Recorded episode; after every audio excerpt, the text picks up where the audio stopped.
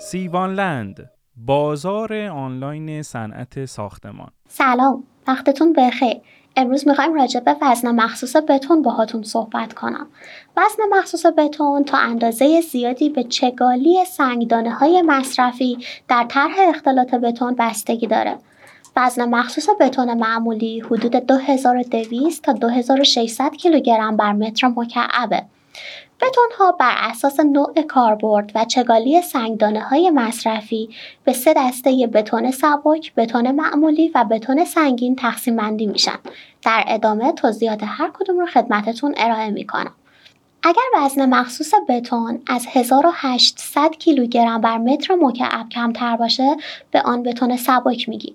بتون سبک به سه دسته بتون سبکدانه، بتون اسفنجی و بتون فاقد ریزدانه تقسیم بندی میشه. بتون های سبک از سنگدانه های متخلخل تشکیل میشن و به همین علت عایق صوتی و دمایی محسوب میشن. بتون های فاقد ریزدانه در این نوع بتون ها در طرح اختلاطشون از ریزدانه ها استفاده نمیشه در نتیجه فضای بین ذرات درشت با چیزی پر نمیشه و کاربرد اون در بلوک های ساختمانی معمولی هست و اما بتون های معمولی بتون های معمولی پرمصرف ترین بتون در تمام دنیا هستند.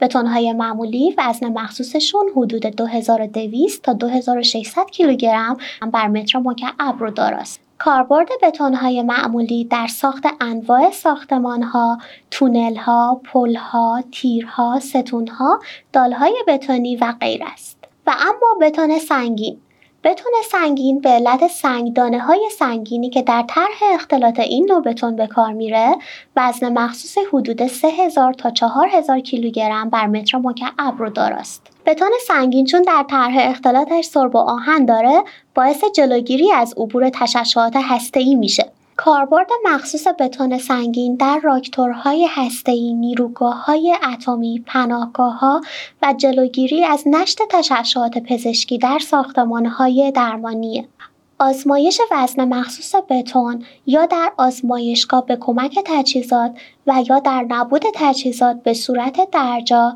در محل پروژه انجام می شود. از توجه شما سپاسگزارم. سیوانلند بازار آنلاین صنعت ساختمان